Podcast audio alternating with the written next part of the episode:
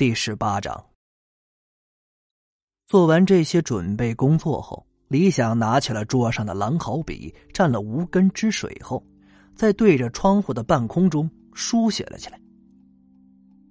卧室门处的几人看着他这怪异的举动，脸上均露出了莫名其妙的表情。然而在下一刻，他们脸上的表情唯一仅剩的，只有震惊。观天之道，执天之行。故天有五贼，见之者昌；五贼在心，施行于天。宇宙在乎手，万化生乎身。立天之道，以定人。破！随着李想的一声大喝，那空中之前被他用毛笔画过的地方，竟然出现了一个金色的符文。这众人都以为自己的眼睛花了，揉了揉眼睛。那半空中慢慢旋转的金色符文依旧清晰可见，这不禁啊会让人怀疑是不是魔术。但这世界上，真的会有这么神奇的魔术吗？随着金色符文破裂消失不见，卧室中突然刮起了狂风，除李想之外，几人都被狂风吹得睁不开眼睛。在这么大的狂风下。神奇的一幕再度出现了，那摆放在桌上的三根白蜡烛竟然没有被吹灭，只是火苗在摇曳中慢慢的变小。此时啊，如果能睁眼细看的话，会发现狂风之中夹杂着丝丝的黑气。李想嘴角合动，在念了几句符咒之后，右手成剑往窗外一指。狂风突然呼啸着，就往窗外而去，但是，那越聚越多的黑色气息，却并没有被风带出去，在屋顶越发的黑沉起来。一股压抑、恐怖且让人窒息的感觉瞬间漫步了整个卧室之内。已经被刚才的神奇景象吸引进屋的众人，又纷纷。退出了屋外。见这阴煞之气竟然不减反增，李想在心里暗骂了一句，心中暗道：自己这顶多算是关灵初期的凌空画符，威力实在太小。破风水局这事儿还真得用实力说话。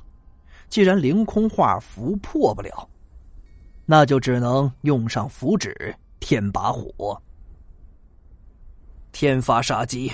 移星易速，地发杀机，龙蛇起路；人发杀机，天地反复，天人合发，万化定机。李想一边念叨，一边用狼毫蘸了无根水和香灰，在符纸上画了起来。符咒念完之时，这符也画完了，将其抛于空中，大念一声：“破！”符纸瞬间燃烧起来。燃尽后，竟凭空出现了一个风球。风球在黑色气息下不停的旋转，将阴煞之气逐步的吸了进去。待风球将屋顶上的黑色气息完全吸收之后，李想双手结成一个符印，往窗外一引，口中同时吟诵道：“天地有灵，万物皆尘，以我之力，随风而逝。”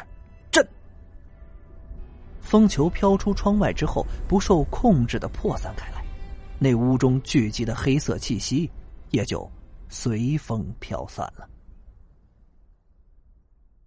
做完这一切之后，李想转身走到卧室门外。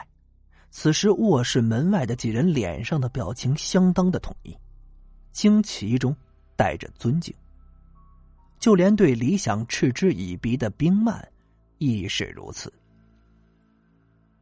刚才李想的所作所为，已经超出了他们所能理解的范畴，从耳听为虚的迷信到眼见为实的震撼，如同啊身在科幻电影中一般。但每个人都毫不怀疑刚才景象的真实性。陆总，这风氏摄魂局已经被我破了，如果不出意外的话。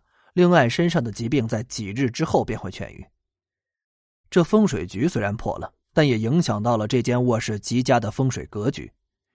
不过这也没什么大问题。我挂在窗沿下的八卦镜不要取下来，八卦镜有辟邪养气的作用，这对令爱的身体大有裨益的。陆明脸上一改往常的沉稳，显得有些激动。此时的他已经被李想的本领完全折服了。先前多有怠慢，李大师不妨在此地小住几日，我也好这尽一下地主之谊呀。感谢您的收听，去运用商店下载 Patreon 运用城市，在首页搜索海量有声书，或点击下方链接听更多小说等内容。